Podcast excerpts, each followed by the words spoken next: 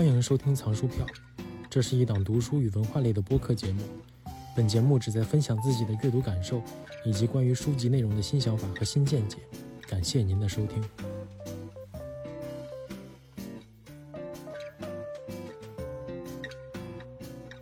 我一看书名，涅朵奇卡涅茨瓦诺娃，我看了这本书，而且终生记住了前半部。我到现在还认为这是一本最好的书。顶得上大部头的名著，我觉得人们应该为了他永远纪念陀思妥耶夫斯基。我永远也忘不了叶菲莫夫的遭遇，他使我日夜不安，并且我灵魂里好像从此有了一个恶魔，他不停地对我说：“人生不可空过，伙计。”可是人生，尤其是我的人生，就要空过了，简直让人发狂，还不如让我和以前一样心安理得的过日子。这段话出自王小波的书《绿毛水怪》，写出了主人公读到涅朵基卡这本书时的内心感受。据说李银河也是读了《绿毛水怪》以后，才对王小波芳心暗许的，因为那段时间他也读了这本陀思妥耶夫斯基的冷门著作，并把它当做了心底的小秘密。而这段话就像是点破了少女的心思一样，即便王小波是如此的其貌不扬，他也将其视作灵魂伴侣。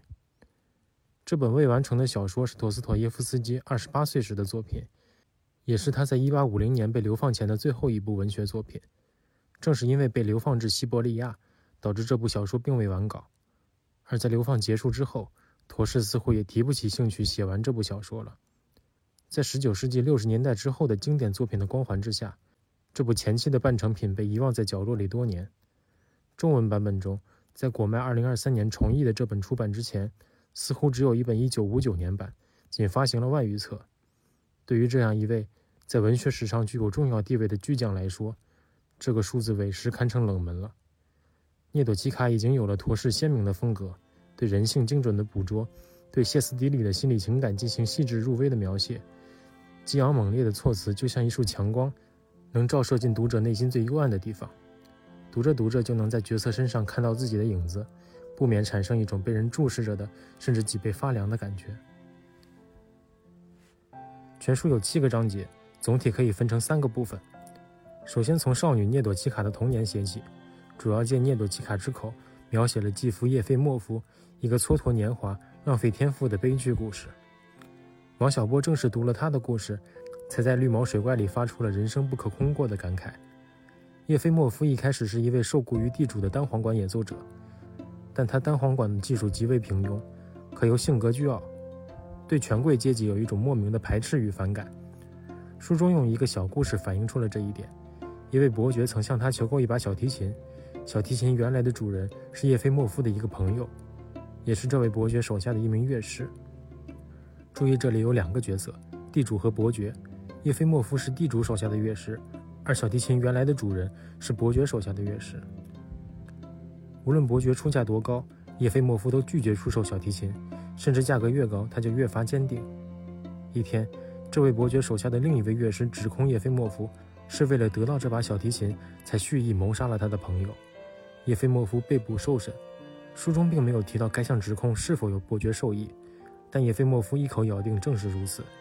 他的态度最终激怒了伯爵，但地主是一个好老板，他十分周到地关照在狱中的叶菲莫夫。虽然最后叶菲莫夫被判无罪，但他回去之后并没有报答这位雇主，反而坚定地决定不再留在他的麾下继续工作。冷淡的态度让地主十分伤心，但叶菲莫夫的回答是：拜他那位朋友所赐，他现在已经拥有了非常出色的琴技，甚至称得上是全俄罗斯最出色的演奏者之一。虽然小提琴的原主人琴技十分平庸，但却非常有当老师的天赋。叶菲莫夫一拿起小提琴，就知道原来单簧管并不是他的天赋所在，小提琴才是。而且这并非是他的孤芳自赏。省里来的著名演奏家也认同了叶菲莫夫的水平和天赋。他本人意识到这一点之后，似乎突然感觉自己周围的一切都不再配得上自己的天赋。即便地主曾经对他如此关怀，他也觉得在地主所代表的权贵手下工作，有点小庙配不上大佛的意思。他对外声称。若不是自己囊中羞涩，为了果腹寄人篱下，或许自己早就已经奔向大城市追寻前程了。地主听完他的解释，继续以德报怨，请求他最后演奏一曲，给了他三百卢布，放他自由了。叶菲莫夫很快挥霍掉了这三百卢布。此后，在地主偶尔的救济之下，一次次深陷贫困的叶菲莫夫在外蹉跎了六年多，认识了朋友 B。书中他的名字只有这一个西里尔字母。B 作为旁观者，向读者描述了叶菲莫夫这个时期的状态。他的热情是某种惶然不安、易怒、阵发性的东西，仿佛他自己想用这种热情欺骗自己，通过它来确信自己身上最初的力量、最初的热度、最初的灵感还没有枯竭。他清楚地看到，这全部的阵发性、狂热和急躁，无非是回想起自己丧失的天赋时的无意识的绝望，甚至说到底，天赋本身也许一开始就完全没有那么伟大，大多是盲目，是毫无理由的自信。最初的自我满足和对自身天才的连续不断的想入非非，连续不断的幻梦。叶菲莫夫成了一个恃才傲物的人，认为自己有权理直气壮地依靠朋友的收入过活。他很长时间也不打开琴盒演奏，但非常明确地认为自己确实是一位天才。直到有一天，朋友 B 自己抓住了某个机会，一炮而红，成为了一名知名的演奏家。这似乎在某种程度上刺痛了叶菲莫夫，他们分开了。第一次，叶菲莫夫试图审视自己的生活，毕也鼓励他把小提琴捡回来，兑现天赋。可当他们再次相遇，叶菲莫夫已经衣衫褴褛、嗜酒成性，成为了一个穷困潦倒的人。他向毕解释，无耻地抱怨自己的妻子是如何毁掉自己的。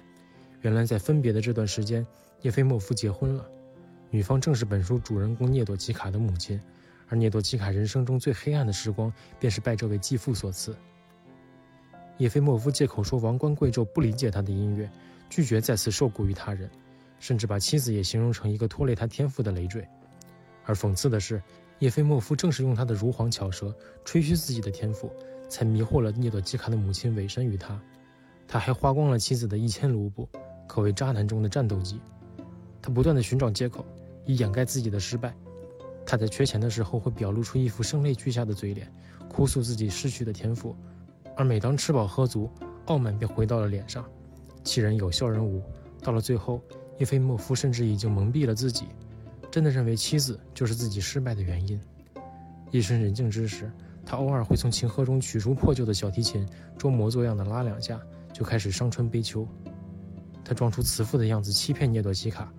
同时在这里以涅朵基卡的第一视角，进行了大量痛苦纠结的内心描写。他爱母亲。也爱叶菲莫夫伪装出来的父亲形象，他被叶菲莫夫施以情感勒索，不得不配合他盗取母亲的钱财。夹缝中的涅朵基卡无比痛苦。叶菲莫夫最后设计杀掉了妻子，以为这样真的能挽救他自己的人生。而真实情况呢？他彻底失去了人生的支柱。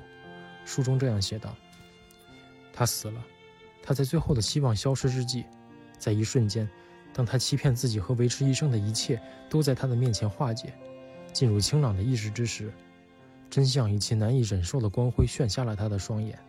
原本的谎言对他自己也成了谎言。我们生活中也不乏这样整日抱怨生活却又不见做出任何改变的人。或许他所抱怨的内容是他当前的困境，但这种抱怨也可能仅仅只是他推卸责任、放任自己心安理得的不去改变的借口。我的生活一团糟，并不是我的责任。躲在谎言的阴蔽下。就像躲在一个安全区内，不用经历新生活中可能遭受到的挫折，他们潜意识里乐在其中，却用一种愤懑的语气表达。而当这种自我欺骗内化，意识不到这种理由对人生的支撑作用，粗暴地扯下谎言的硬币，我们会看到叶菲莫夫这样的人早已在终日的蹉跎之中，丧失掉了面对新生活的能力。文中写得非常直白，真相以其难以忍受的光辉炫瞎了他的双眼。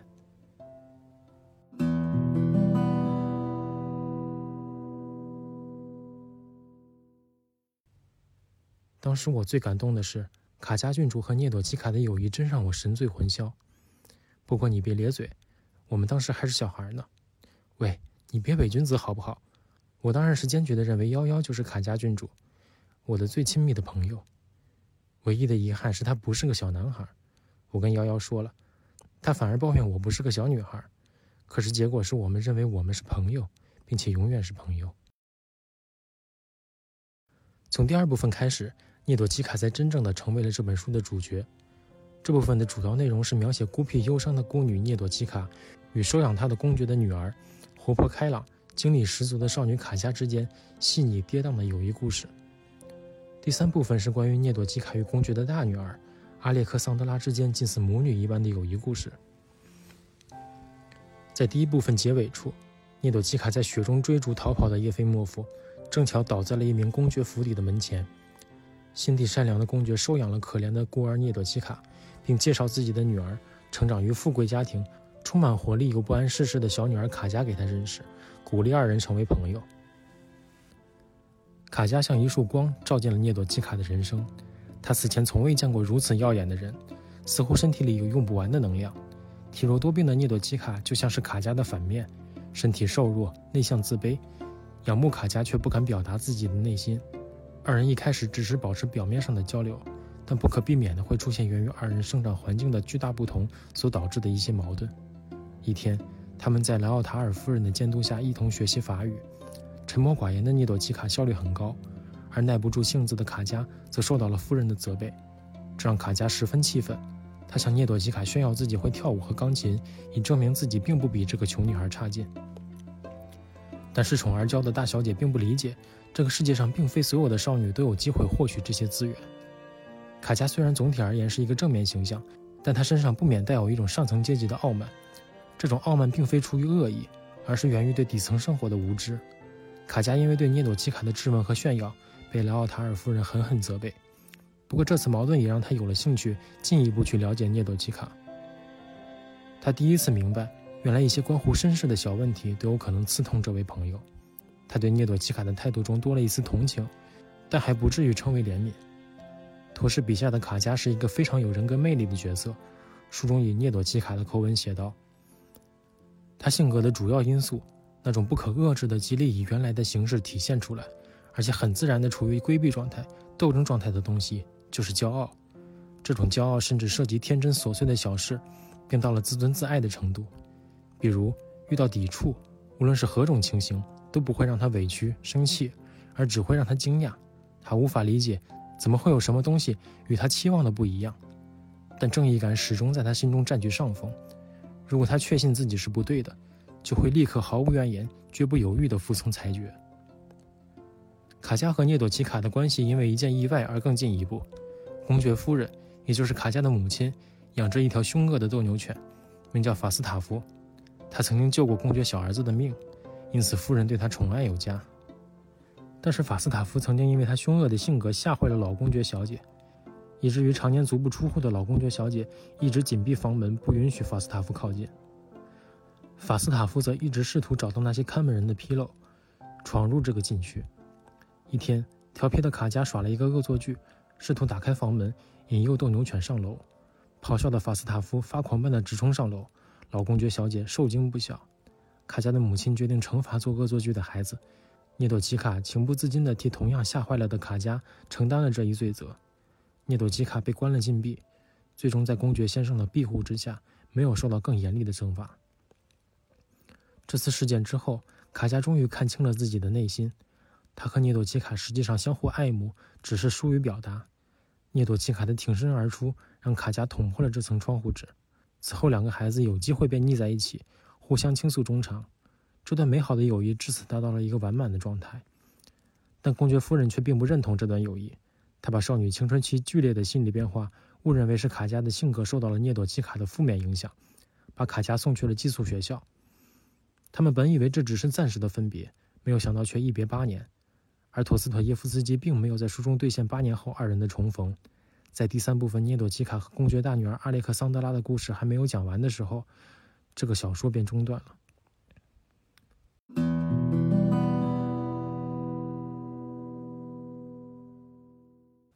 在卡贾走后，涅朵奇卡被公爵的大女儿阿列克桑德拉·米哈伊洛夫娜和她的丈夫彼得·阿列克桑德罗维奇收养。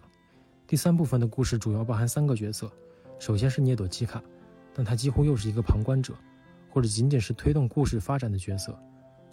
故事主要聚焦于阿列克桑德拉、彼得。和一个从未露面的神秘情人之间的关系。涅朵奇卡来到新家之后，和女主人阿列克桑德拉的关系十分融洽，二人既像朋友又像母女。但涅朵奇卡和阿列克桑德罗维奇之间的关系并不亲近，只保持表面上的礼貌。这对夫妻之间的关系也并不平常。彼得表面上对阿列克桑德拉非常关照，但二人并不十分亲近。阿列克桑德拉总会保持一种顺从的态度，不在彼得面前时，偶尔则会陷入忧伤的情感之中。涅朵奇卡感到很奇怪，至少阿列克桑德拉在这段感情中似乎并不幸福。这对夫妻背后一定有着什么不为人知的秘密。有一天，涅朵奇卡意外地捡到了家中书库的钥匙，从此便沉浸在书籍的宽广世界之中。他偶然在其中一本书中发现了一封陈年的情书，上面有干掉的眼泪痕迹，是一个名字简写为 C.O 的神秘男子给阿列克桑德拉写的告别信。信中不断重复自己配不上他，希望他能在彼得的陪伴下获得幸福，但信中并未提及任何人的姓名。涅朵西卡将这个秘密埋藏在心里长达三年之久，终于不慎被彼得发现了，而彼得则误认为这是当时十六岁的涅朵奇卡和其他男人之间互传的情书。认为这十分不体面，便去找阿列克桑德拉兴师问罪。涅朵奇卡并不解释，生怕阿列克桑德拉的秘密被彼得发现，再次揽下了所有的责任。故事到了这里就戛然而止了。从书中的细节来看，图师应该也是对后文有大致的构思的，但他此后再也没有续写过这本书。读者不再知道这场误会最后怎样收场，不知道涅朵奇卡和卡加重逢之时是怎样的场面。这本小说的副标题为《一个女人的一生》。但读者再也没有机会知道涅朵奇卡中年甚至老年的生活又是如何了。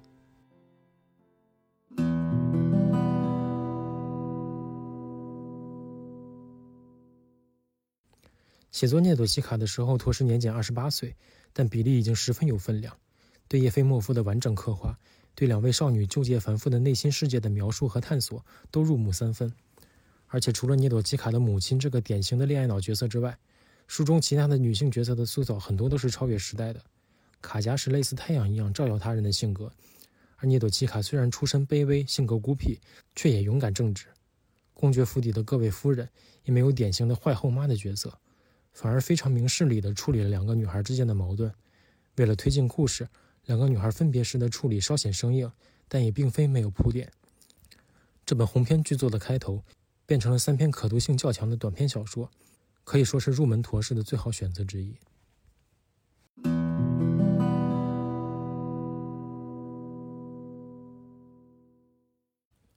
好了，这就是本期节目的全部内容。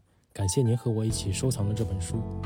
如果您对于这个节目有任何的意见或建议，或者对节目内容有任何指正之处，都欢迎您的留言。那么我们下期再见。